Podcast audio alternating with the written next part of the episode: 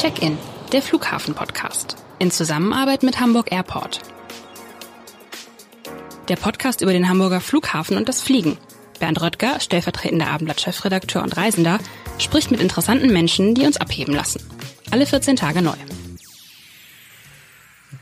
Herzlich willkommen. Mein Name ist Bernd Röttger und ich begrüße Sie zu einer neuen Folge unseres Podcasts Check-In.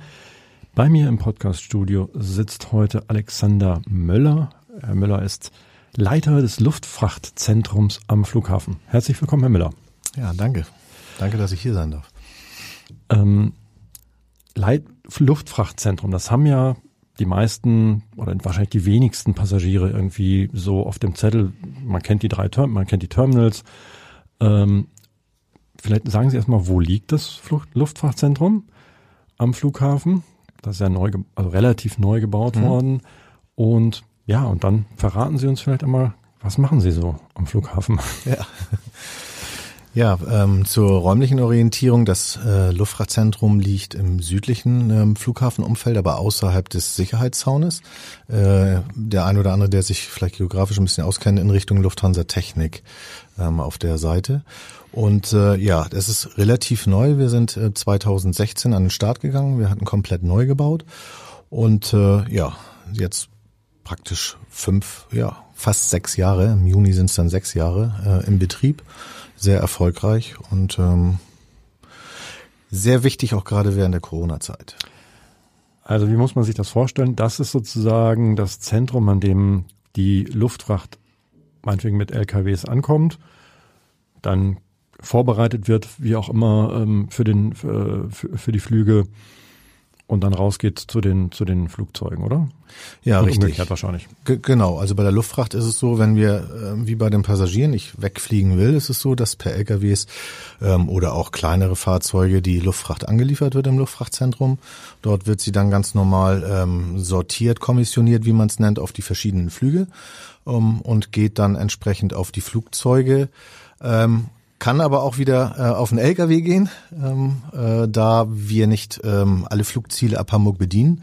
Das würde bedeuten, dass dann ein LKW praktisch zum Beispiel nach Frankfurt fährt ähm, oder nach Amsterdam für Air France KLM und würde die Luftfracht dorthin bringen und dann geht physisch die Luftfracht erst in den ähm, oder ab den diesen Fl ähm, Abflughäfen an Bord.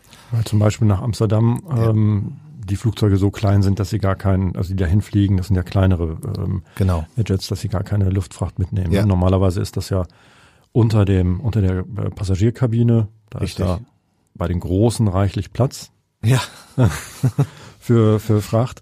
Ähm, wie muss ich mir das vorstellen? Kann ich jetzt sozusagen, ich, wenn ich jetzt sage, Mensch, ich habe hier ein, äh, äh, irgendwas Besonderes, keine Ahnung, das möchte ich gerne verschicken, nach äh, Übersee und ich möchte das per Luftfracht machen, kann ich dann einfach hinfahren oder wie muss man sich das vorstellen? Hm, nee, nicht, nicht ganz. Das wäre dann doch zu einfach. Ähm, letztendlich ist es wie, als wenn Sie ein normales Paket versenden wollen, suchen Sie sich ja einen Partner.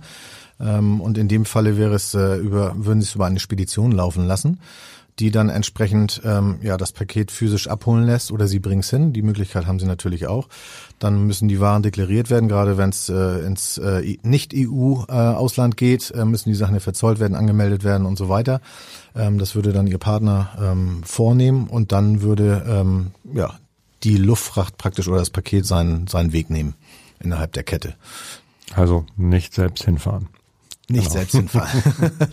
Bei der Abholung kann das anders sein. Ah, da kann, das kann sein, dass ich dann da äh, mir ja. das, äh, mein Paket ab theoretisch abholen könnte ja. oder was auch immer. Ja, gerade gerade ähm, importmäßig ist es so, dass Sendungen direkt vor Ort ähm, abgeholt werden. Ähm, das können Teppiche sein, also einige Händler hier aus Hamburg, auch Privatpersonen, die dann Teppiche hierher fliegen lassen zum Beispiel äh, oder auch andere Waren. Ähm, die sind, das sind auch Privatpersonen, die das dann direkt selber abholen. Ja, das ist möglich, aber weitaus komplizierter. Okay. Nun fragt man sich ja, was wird alles, wenn ich jetzt in so einem, in einem Flugzeug sitze, was liegt da alles, was wird da alles unter mir transportiert? Also was, was, ähm, was ist so wertvoll und muss so eilig irgendwo hin, dass es halt nicht mit dem Schiff, wir haben ja einen großen Hafen hier, mhm. sondern mit dem Flugzeug transportiert wird. Können Sie da so ein paar Beispiele geben aus Ihrer Erfahrung, was vielleicht auch ja. überraschend ist? Ähm, Also Sie haben es schon schon fast ja richtig gesagt. Ähm, einmal eilig, ähm, dann ist das Flugzeug das schnellste ähm, äh, Transportmittel und aber auch äh, wirtschaftlich hochwertig, ähm, also wertvoll, weil Luftfracht ist mit die sicherste ähm, ähm, Transportkette insgesamt. So, das heißt, sie werden würden zum Beispiel Gemälde und solche Sachen würden sie natürlich per Flugzeug und nicht per Schiff auf dem Container transportieren, weil sie wollen ja schon sicherstellen, dass es sicher ankommt. Also da das macht schon Sinn. Ähm, dann haben wir viele wirtschaftlich verderbliche Güter, so nennen wir das ähm, bei uns. Das heißt Saisonwaren oder Waren, die jetzt nur kurze Zeit irgendwo in welchen Shops sind, ähm, die müssen schnell transportiert werden. Modewaren zum Beispiel, mhm. die jetzt immer jeden Monat neu reinkommen bei den großen Discountern, ich nenne jetzt keine Namen. Ähm, das sind Sachen, die natürlich schnell vor Ort sein müssen. Und wenn dann mal Produktionsschwierigkeiten sind, ähm, in China oder Korea oder wo auch sonst immer die Sachen hergestellt werden, dann müssen die schnell kommen, weil die Waren müssen in den Laden Milliarden. Dann ist das Schiff zu langsam, die Bahn auch und dann wird es per Luftfracht transportiert in den meisten Fällen. Also wir haben sehr viel Mode auch in Hamburg, auch durch die Unternehmen, die da ansässig sind, durch Otto, H&M, Tom Taylor sind so die die größeren und ähm, dadurch haben wir auch sehr viel Mode, was nach Hamburg importmäßig reinkommt. Das ich hätte jetzt so leinhaft gedacht, die planen da so weit im Voraus, dass ähm, äh, dass die fünf Wochen, die dann eventuell das Schiff unterwegs ist, gar nichts ausmachen. Aber es ist nicht, es ist nicht so, wie ich. Äh, doch, das versuchen die zu planen, ähm, aber Sie kennen das in der Praxis, es funktioniert nicht. nicht. immer. Äh, und äh, wenn es dann schnell gehen muss, wenn Sie denn Sie als Auftragnehmer den Vertrag nicht verlieren wollen, um den Großkunden zu bedienen, dann müssen Sie, Sie haben ja Penalen und, und ähm, drauf, dann müssen Sie in der Zeit liefern, dann bleibt Ihnen gar keine andere Wahl, als dann ähm, das per Luftfracht zu befördern. Ist denn das so, wenn man sich das jetzt mal, Entschuldigung, äh, wenn man sich das jetzt mal anguckt, ähm, die Preise vergleicht, ist das, ähm, ist das so viel teurer oder wie muss, also das, Sie nicken. Ja, das ist schon sehr viel teurer. Ähm, ich, ich, es hängt natürlich davon ab, was man transportiert, wie groß ist das, ähm, weil wir nicht nur gewichtsmäßig, sondern auch volumenmäßig ähm, wird das abgerechnet. Ich kann da auch keine genauen mhm. Zahlen nennen, aber ähm, klar, wenn ich so ein kleines Handy habe, ist, äh, wenn ich jetzt eine ganze Ladung voll äh, im Flugzeug hätte, verteilt sich das natürlich über die Stückzahl ganz anders, als wenn ich ein großes Maschinenteil zum Beispiel habe. Aber es ist bei weitem teurer, als wenn ich es per Seefracht oder, oder ähm, per Schiene zum Beispiel von China ist ja mittlerweile über die Seitenstraße ist auch möglich, per, per Bahn das zu schicken, ähm, ist es teurer. Mhm. Ähm, nun ist ja Hamburg nicht so äh, bekannt als der Luftfrachtstandort. Das sind andere ähm, Flughäfen wie, wie Leipzig oder, mhm. oder Köln oder Frankfurt. Ja. Ähm, was, wie muss man das, also es sind ja, wenn ich das richtig mitbekommen habe, vor allem die Flugzeuge, die, ähm, also die Passagiermaschinen, ähm, unter denen quasi in denen die Fracht dann mitfliegt. Ja. Ähm, aber es hat sich so ein bisschen was verändert durch Corona, oder? Es hat, es hat sich ein bisschen was verändert. Vielleicht nochmal ähm, auf den ersten Teil zurück. Ähm, wir haben nicht alle Ziele mit großen Maschinen ab Hamburg. Ich glaube, das ist der große Unterschied. Wenn man mal ein paar Jahre zurückdenkt, äh, 60er, 70er Jahre, dann hatten wir USA-Verbindungen, wir sind nach China geflogen, ab Hamburg und so weiter. Das sind alles Strecken, die mittlerweile weggefallen sind, weil man sich konzentriert hat seitens der Airlines auf die größeren Flughafen. Frankfurt ist da ganz, ist, äh, ganz vorne zu nennen ähm, und man nach und nach dann auch die Maschinen innerhalb ähm, der deutschen Strecken verkleinert hat.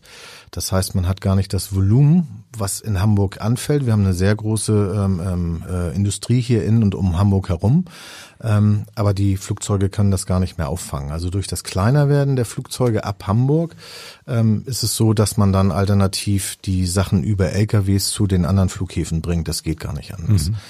Natürlich ist das bei einer Langstrecke immer wichtig, ähm, auch für die Airline wichtig, ähm, zusätzlich über Luftfracht Geld zu verdienen. Das ist ähm, wirklich essentiell an der Stelle und ähm, das wird auch gemacht. Aber wenn die Langstrecke nicht da ist, wir haben im Moment eigentlich in der, in, von den großen Flugzeugen die, die Emirates, um das mal zu nennen, namentlich als Airline, die zweimal täglich fliegen, die auch wirklich viel Luftfracht nach Deutschland bringen und auch wegfliegen. Ähm, dann Turkish Airlines noch, aber dann wird's auch schon enger, weil die ganzen Carrier, die kleineren und die Low-Coster, die nehmen gar keine Fracht mit, ähm, sodass dann nur die Möglichkeit besteht, es über LKWs zu anderen Flughäfen zu bringen. Das ist ja kurios, die, die Local, also die sind dann immer leer unten Also außer so ein paar Koffer. Die nehmen, die nehmen ihre Koffer mit, genau. Ähm, die die Low-Coster nehmen ihre Koffer mit für die Passagiere und das war's. Ähm, entscheidend ist für die, dass die diesen schnellen Umlauf brauchen. Das heißt, die wollen wirklich schnell Koffer rein, Koffer raus und sich nicht noch mit Luftfracht beschäftigen. Bei den kleineren Maschinen gehen sowieso noch eine ein oder zwei Tonnen nochmal mit. Ähm, das wollen die nicht. Okay. Das würde den zeitlichen Umlauf unter Umständen verlängern, stoppen, behindern. Das ist so der Hintergrund. Nun zum zweiten Teil meiner Frage. Ja, Entschuldigung. Kein Problem, alles gut. Ähm, Corona. Corona. Da hat sich ja was verändert in der Luftfracht Ja. ähm, in Hamburg. Vielleicht äh, wollen Sie es einmal kurz erklären. Ja, als, als Corona im letzten Jahr ähm, losging im März, ähm, war das für uns als Flughafen natürlich ein Schlag, weil plötzlich ähm, die Flugzeuge ähm, ja fast fast alle nicht mehr geflogen sind. Es ist natürlich ein bisschen die Infrastruktur offen gehalten worden für die notwendigen Flüge, auch um Passagiere, Ärzte, notwendiges Personal ähm, in die Welt zu fliegen. Aber es ist fast bis auf null runtergefahren worden. Es war wirklich nur noch ein Minimum da. Ähm, das heißt, das, was wir in Hamburg immer schon per LKWs gut zu anderen Flughäfen verbringen konnten, diese Ketten konnten wir natürlich aufrecht behalten ähm, und zum Teil stärken, sodass in der Luftfracht weiter transportiert wurde. Und was dann zusätzlich dazu kam, ist, ähm, dass viele Frachtchartermaschinen auch nach Hamburg reingekommen sind, um entweder schwere Maschinenteile ähm, und so was ähm, aufzunehmen, was immer stattfindet, aber auch gerade zu Corona Schnelltests, Masken, medizinische Geräte und so weiter, was schnell nach Deutschland musste. Da haben wir sehr viele Maschinen auch aus China zum Beispiel direkt nach Hamburg gehabt.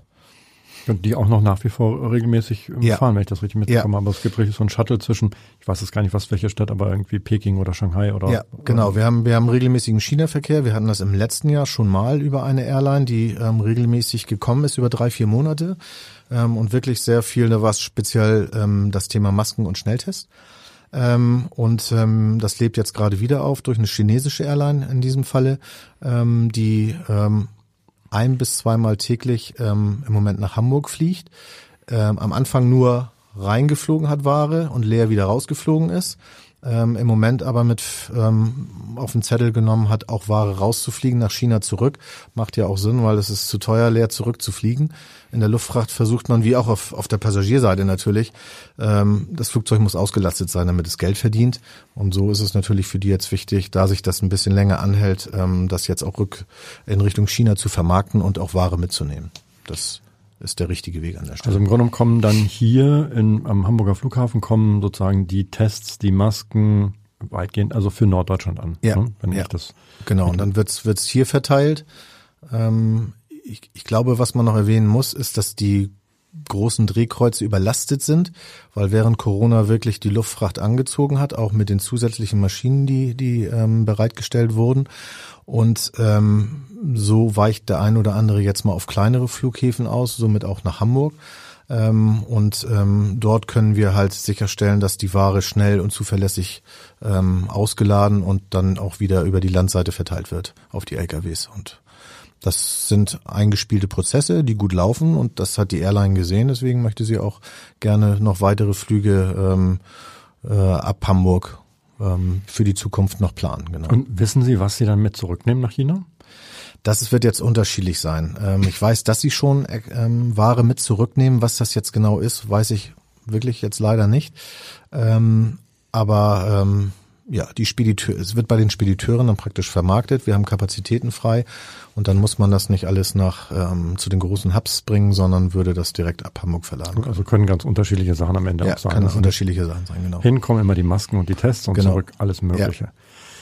Vielleicht, ähm, damit man mal so ein Gefühl hat, wie, wie viel wird denn sozusagen ähm, ab, von in, ja, in Hamburg oder von Hamburg aus trans transportiert, also über das Luftfrachtzentrum? Äh, Zentrum?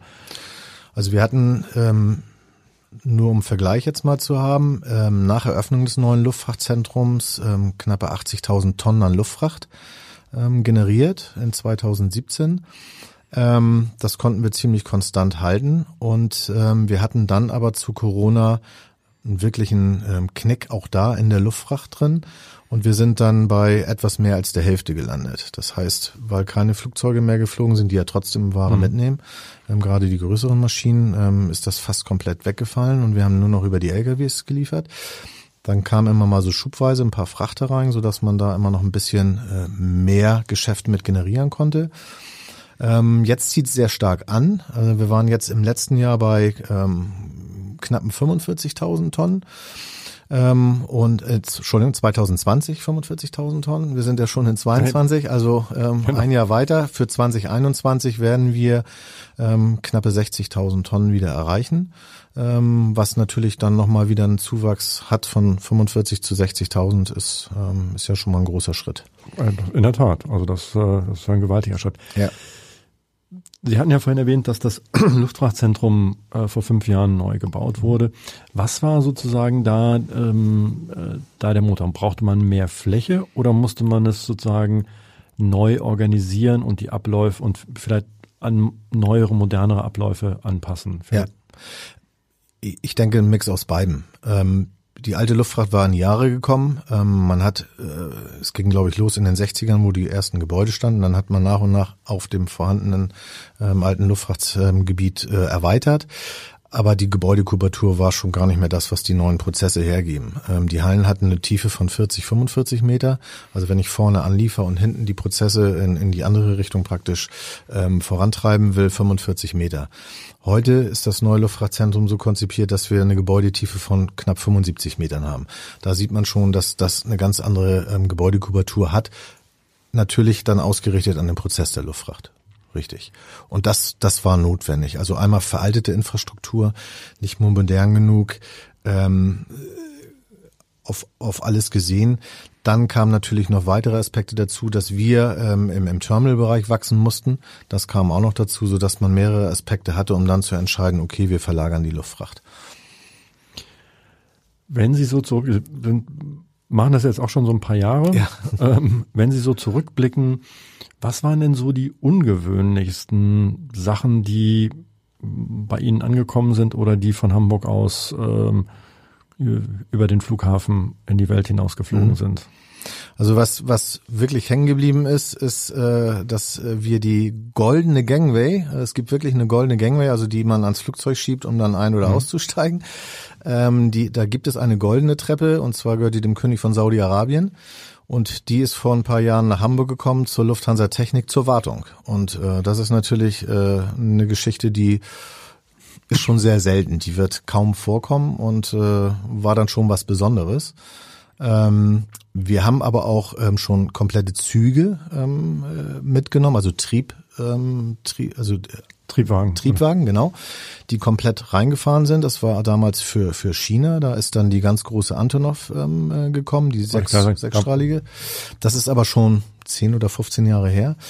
Das sind natürlich Highlights, weil das kommt alle 20, 30 Jahre einmal vor. Ne? Ähm, und ähm, das, das war wirklich schon ein Highlight. Also das muss man sagen. G20 vielleicht noch zu nennen, weil es nicht ganz so weit weg ist. Ähm, da haben die Präsidenten der verschiedenen Staaten alles einfliegen lassen, was man sich denken kann. Also die eigenen Staatskarossen. Ähm, die goldene Treppe war auch wieder dabei, weil die Araber auch beim G20-Gipfel waren. Ähm, das sind so Sachen, da staunt man schon, was alles dann vorher rangeflogen wird, damit die Staatsgäste ähm, ja das da haben, was sie brauchen. Das finde ich aber auch beeindruckend, wenn man sozusagen immer seine eigene Treppe ähm, mitbringt. Äh, naja, gut. Wahrscheinlich nicht für jeden Staatsbesuch, aber ähm, aber zu G20 dann. Genau. Halt. Okay. Genau. Die, ähm, ist mir gar nicht aufgefallen damals, aber das der Fokus war lag ja dann auch auf, ja. auf durchaus auf, auf ja. ein paar anderen Dingen. Aber vielleicht nur kurz zur Ergänzung. Ähm, aber eigentlich wird wirklich alles, was schnell irgendwo von A nach B muss, wird transportiert. Und wir hatten auch schon ein Bündel Besenstiele ähm, und, und andere Sachen, ganz einfache äh, Sweatshirts und solche Sachen, wo man denkt, hm, könnte man das nicht vor Ort kaufen oder aber es ist den Leuten so wichtig, dass sie es dann schnell von A nach B bringen wollen und dann geht's per Luftfracht.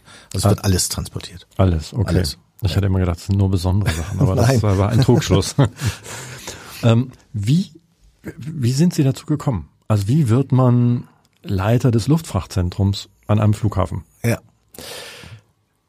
Die Frage ist relativ einfach zu beantworten. Ähm, ich habe damals in einer anderen Funktion ähm, die Machbarkeitsstudie begleitet. Also ich war damals Leiter Immobilienmanagement am Flughafen Hamburg Und ähm, wir haben das ähm, natürlich begleitet, weil wir, wenn wir neue Infrastruktur bauen, ähm, schon gucken, was haben wir im Bestand, wie müssen wir uns neu aufstellen, hab die Kundeninteressen, ähm, da ich ähm, da ich ja sehr nah dran war, dort mit reingebracht. Und ähm, von daher bin ich parallel mit meinem Kollegen damals, ähm, der für die Luftfracht zuständig war, ähm, gelaufen. Wir haben die ganze Machbarkeitsstudie begleitet.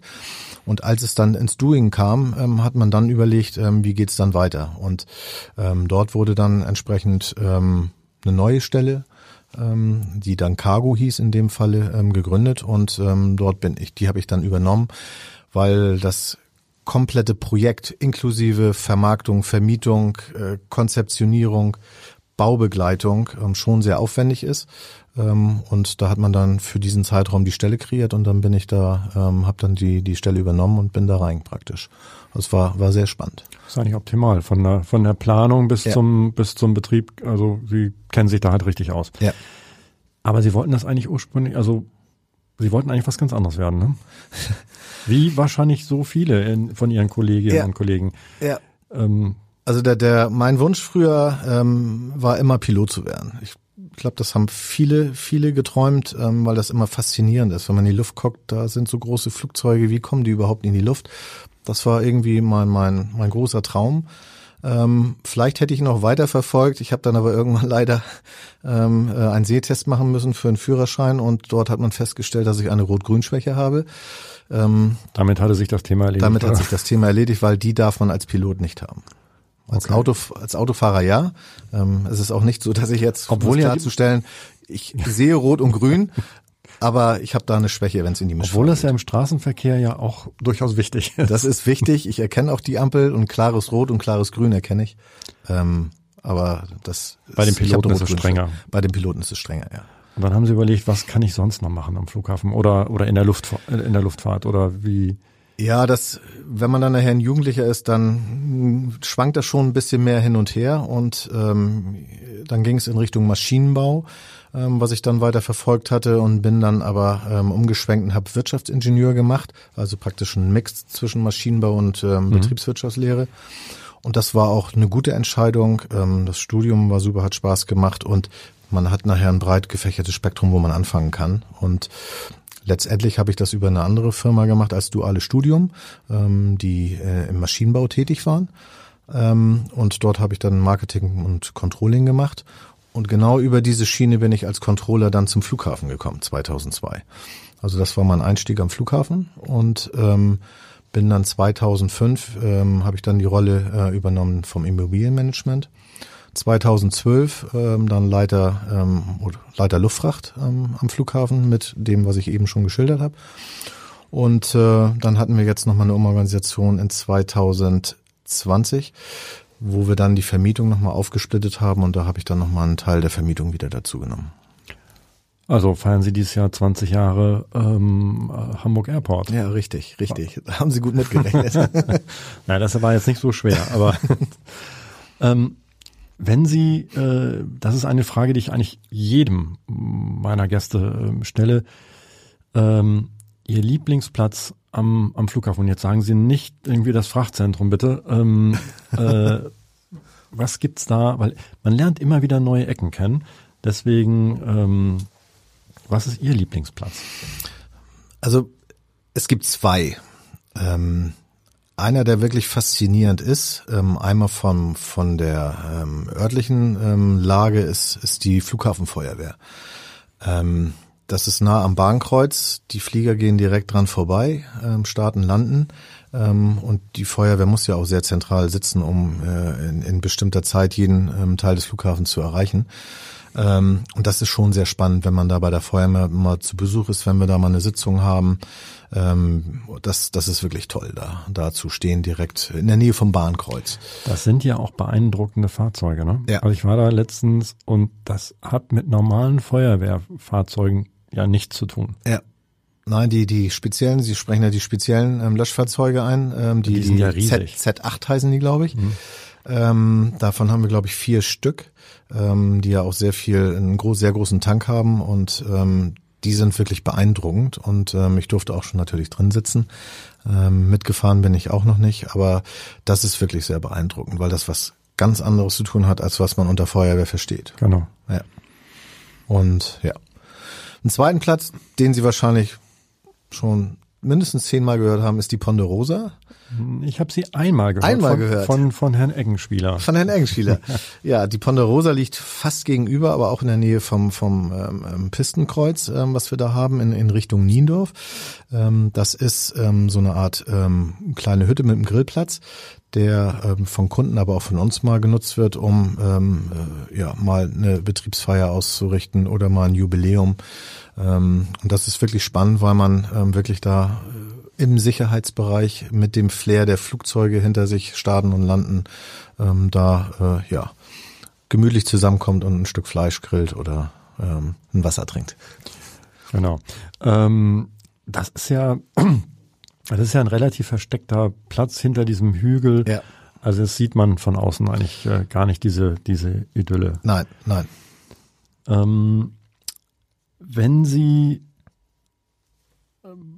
was waren sozusagen, wenn, wenn Sie so zurückblicken auf die auf die Zeit ähm, und ich glaube so eins haben Sie schon genannt, haben jedenfalls ganz viele genannt, G20, aber wenn Sie so zurückblicken, was waren so ganz besondere Erlebnisse ähm, äh, in in Ihrer Zeit, in Ihrem in Ihrem äh, Job, die ja, wo Sie vielleicht Ihren Enkeln dann später nochmal was von von äh, von erzählen?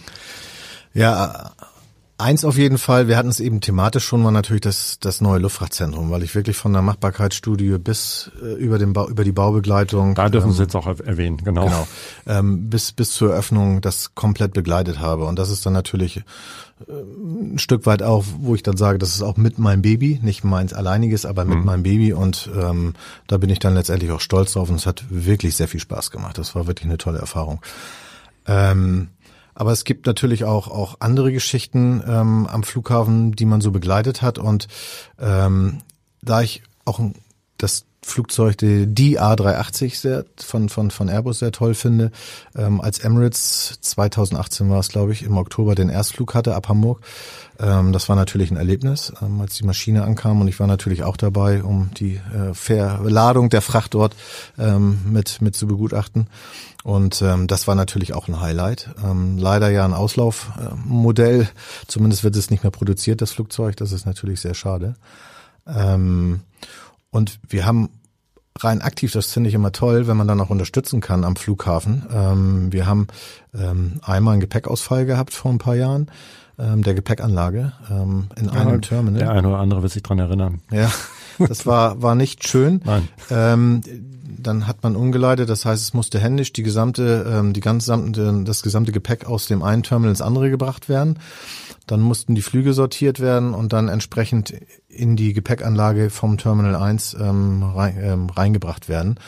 Und da das ein Riesenakt war, haben wir kurzfristig mit ein paar Kollegen gesagt, komm, wir machen das Büro zu und helfen den Kollegen unten und haben da unterstützt. Und ich finde, das gehört sich auch, ähm, wenn wir da ein Problem haben, äh, mal die Ärmel hochzukrempeln und mit anzupacken. Und es hat Spaß gebracht und hat auch ein gewisses ähm, Zusammenhaltsgefühl, finde ich. Das ist immer eine tolle Geschichte und das werde ich auch nie vergessen. Das ist, das ist wirklich toll an der Stelle. Also obwohl der Anlass ja eigentlich kein, kein, kein netter, kein guter war, Ja. auch für die Passagiere nicht. ja.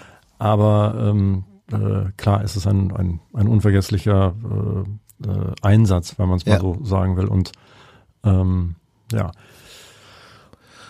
Einen hätte ich vielleicht noch als, als, als Ergänzung, weil wir waren eben beim A380, ähm, als, als wir die, die Charterkette im 2020 anfingen ähm, mit, mit dem einen Carrier, wussten wir, dass auch eine A380 reinkommt mit Fracht, die auch in der Kabine ähm, Frachtstücke geladen hat.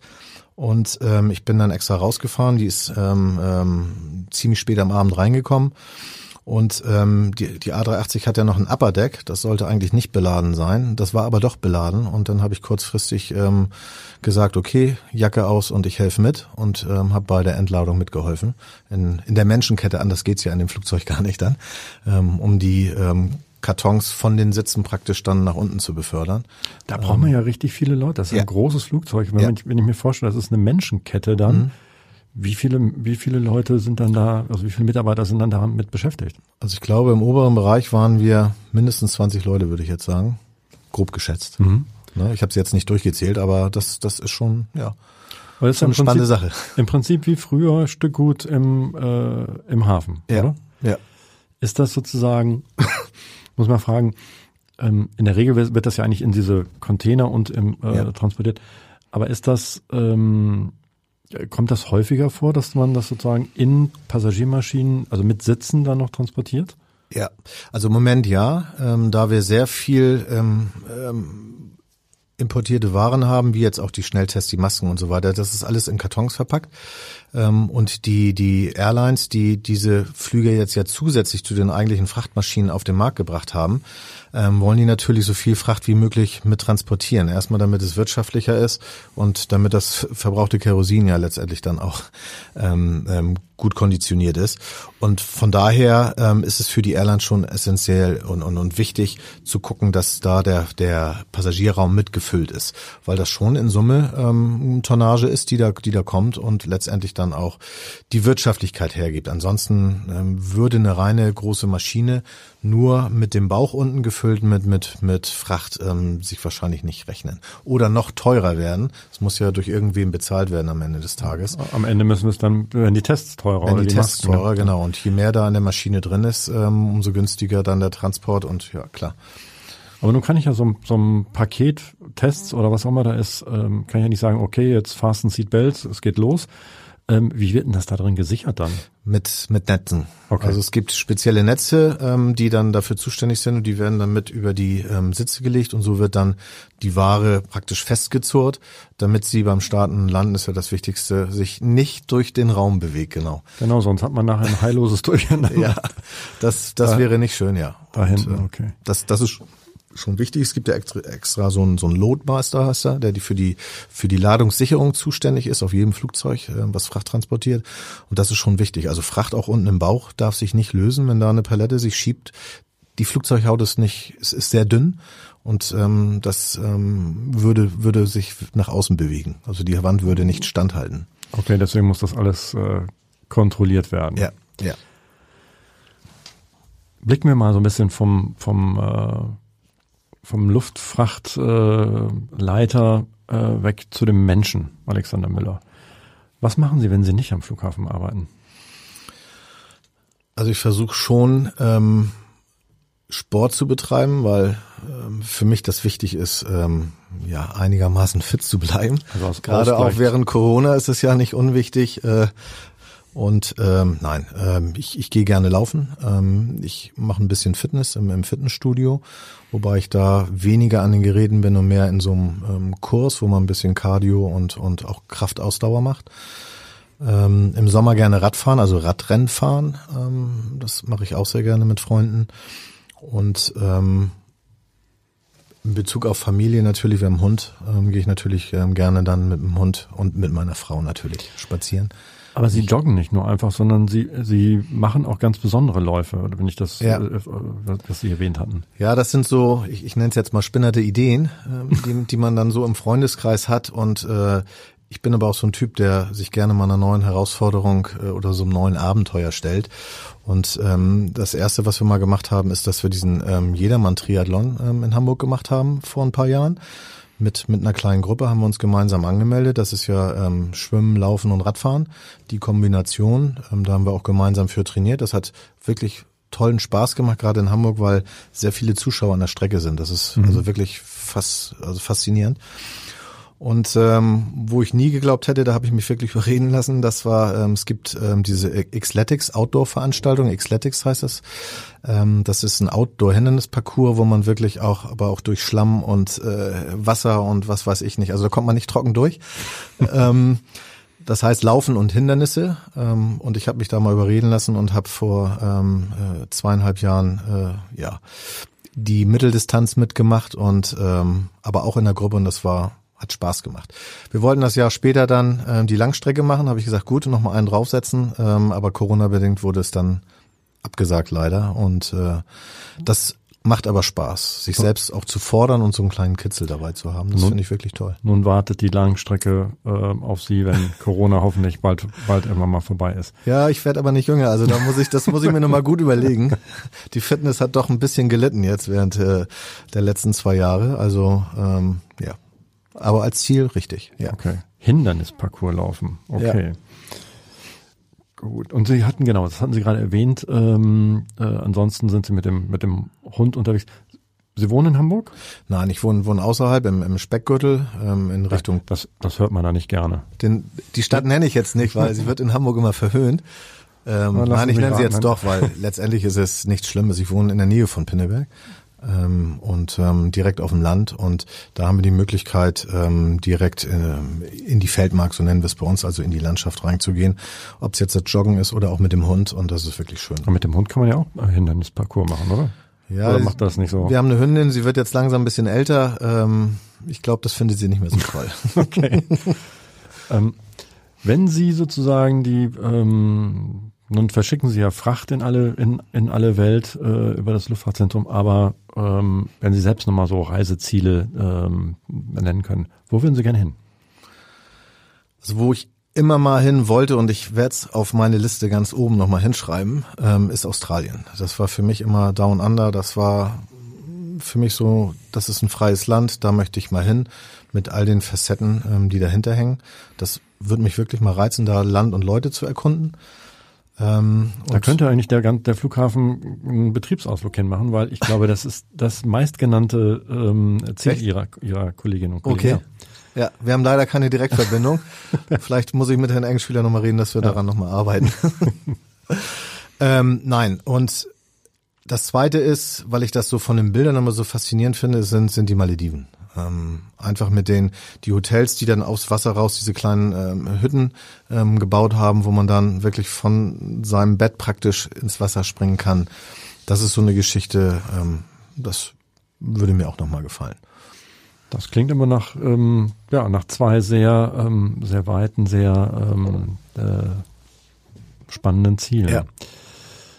Ähm, wenn Sie so gucken, Sie, haben das, das Luftfahrtzentrum aufgebaut irgendwie und, ähm, und organisieren das so, wenn Sie so gucken, okay, was sind so, was sind so besondere Dinge, die, jetzt muss ich auch mal, ähm, ähm, was sind so besondere Dinge, die Sie ähm, äh, in Ihrem Job, die Sie sagen, Mensch, das macht, äh, das macht mir besonderen Spaß.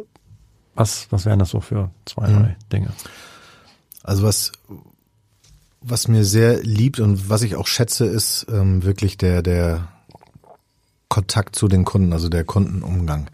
Ähm, ich bin ja im Vertrieb tätig, wir vermieten ja äh, entsprechend Flächen ähm, und, und das ist eine Geschichte, die ich wirklich sehr schätze und sehr mag. Das ist schon sehr ja. interessant und ähm, da muss man auch ein Stück weit Herz für haben, finde ich. Also die Kunden sind die Speditionen, die dann ne, genau die Speditionen, hm. aber auch die Airline-Partner ähm, und äh, da dann zu sprechen, zu verhandeln, zu gucken, was haben wir für neue Themen. Das ist ja sehr vielfältig. Das das ist wirklich eine, eine tolle Geschichte.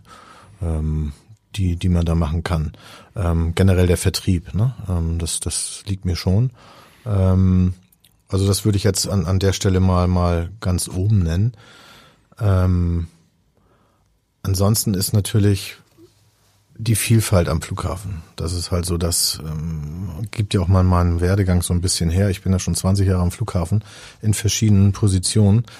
Ähm, der Flughafen ist halt ein ganz spannendes Umfeld mit all den Facetten, was da betrieblich man sieht, aber auch nicht sieht. Das sehe ich dann ja aber oder meine Kollegen ja auch zum Teil. Ähm, Gepäckkeller und solche Geschichten. Das ähm, wird ja nicht jedem so klar, was da im, im und unterm Flughafen so passiert. Ne? Und das finde ich schon schon sehr spannend an der Stelle. Also. Wenn Sie so unterwegs sind, ähm, gucken und äh, also meinetwegen auf Reisen oder wenn Sie in anderen, äh, ja, auf anderen Flughäfen sind, oder gucken Sie dann immer, wie machen die das hier? Ähm, oder ähm, wie sieht denn hier das Fracht Frachtzentrum aus oder wie organisieren die das? Ja. Gibt's da so ein, oder, oder gibt's da so vielleicht sogar auch so ein, so Austausch, dass man sagt, okay, komm, hier können wir voneinander, voneinander lernen, ähm, äh, was man noch besser machen kann, ja. wie man es noch weiterentwickeln kann? Also das, das macht man, macht man wirklich, ähm, weil neben dem normalen Tagesgeschäft haben wir auch immer Projekte laufen ähm, wo wir uns untereinander abstimmen, ob das jetzt das Thema Beschilderung ist, ähm, Erweiterungsgeschichten. Ähm, und da guckt man schon genau, wenn man dann woanders landet, äh, mal rechts und links und guckt, ähm, wie ist es denn da gelaufen oder was haben die gemacht. Ich finde, das ist auch schon wichtig, um, ähm, sag ich mal, neue Ideen zu sammeln generell einen Blick zu haben dafür. Und wenn es jetzt gerade nicht passt, weil man kein passendes Projekt hat, vielleicht dann in zwei, drei Jahren, wo man dann sagt, ah, warte mal, ähm, da habe ich doch was gesehen, wäre das nicht was. Ich finde, das ist schon wichtig. Ähm, und darüber pflegen wir ja auch, ähm, äh, wir haben, es gibt die Arbeitsgemeinschaft Deutscher Verkehrsflughäfen und da haben wir natürlich auch ähm, über die verschiedenen ähm, Fachausschüsse ähm, Austausch zu gewissen Themen und da guckt man schon genau hin. Und wir haben auch, als wir, bevor wir gebaut haben, das neue Luftfrachtzentrum, haben wir uns natürlich auch schlau gemacht. Ähm, wie haben es andere gemacht und warum haben sie das so gemacht und nicht so? Ähm, natürlich kann man das nicht immer eins zu eins transportieren, weil Hamburg schon ja wieder ein ganz anderer Standort ist, auch mit einer anderen Warenstruktur. Ähm, aber ich finde schon, den Sparring sollte man tun, ähm, um nachher nicht zu, zu ja, sich zu blockieren im Bau oder mit, mit der Planung und dann nachher im Nachhinein sagt, Mensch, hätte man doch. Man muss ja auch nicht Fehler wiederholen, die andere schon gemacht haben, genau. sondern man kann ja auch äh, durchaus daraus lernen. Ja. Ähm, da sind sie ja sozusagen erstmal rumgereist und haben sich angeguckt, irgendwie, äh, also wahrscheinlich so ausgesuchte neuere äh, Zentren. Ja. Wie haben, wie haben die es denn gemacht und was passt da, ja. da an der Stelle für uns? Ja. Das, das war wirklich spannend. Also in Deutschland ähm, an den großen Flughäfen auch geguckt. Ähm, also das, was Sie eben sagten, wir haben neben Frankfurt haben wir aber auch ähm, Köln besucht. Ähm, ich war auch schon in Leipzig. Ähm, wir haben ähm, dann darüber hinaus aber auch Wien zum Beispiel angeguckt, weil die gerade den Speditionsteil neu gebaut hatten und auch in der Planung für, für Erweiterungen waren. Und so ähm, guckt man natürlich dann, wie es gerade passt und guckt sich das an. Ich war auch in Frankfurt natürlich und habe mir da die Cargo City Süd angeguckt, weil das da ja auch immer weitergeht mit Erweiterungen. Und ähm, was haben die gut gemacht, aber auch was haben die schlecht gemacht, ja. Aber gut, das sind dann so, ja, sind ja ganz andere Dimensionen als das, das was, äh, als das, was, was ja. hier, um, hier umgesetzt ja. wird. Zum Abschluss vielleicht noch, Sie hatten im Vor im Vorgespräch haben Sie noch eine ganz besondere, ähm, ja, ein ganz besonderes Ereignis erwähnt, ähm, das, äh, ja, das, äh, und zwar eine Weihnachtsfeier an einer ungewöhnlichen Location. Ja. Vielleicht erzählen Sie das mal, die Ihnen auch unvergessen bleibt. Ja. Ähm, es, es war jetzt ja ein bisschen in der Presse. Ähm, wir haben ein, ein ähm, altes Flugzeug am Flughafen Hamburg gehabt, und zwar die Boeing 707, ähm, die unter anderem für Flugunfallübungen, äh, aber auch als Filmrequisite schon in einigen Filmen mitgespielt hat.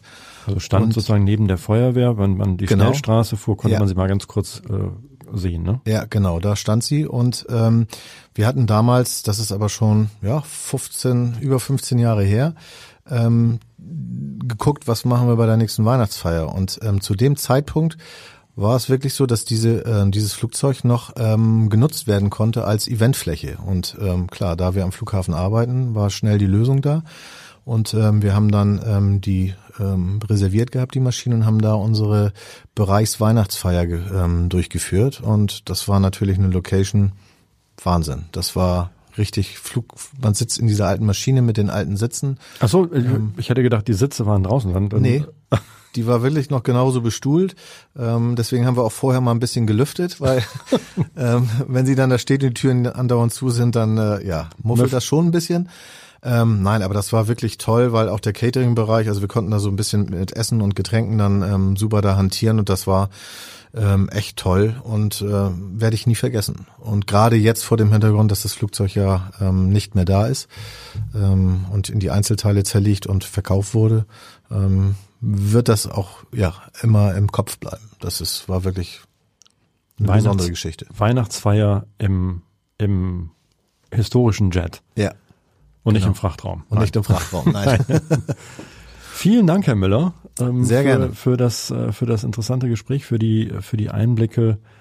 Ähm, und beim nächsten Mal, wenn ich, wenn ich unterwegs bin, werde ich irgendwie äh, noch mal mehr darauf achten, was passiert da unten gerade, was wird, was wird ausgeladen, was wird eingeladen ja. und an Sie denken. Vielen Dank. Gerne. Vielen Dank. Ich habe auch zu danken.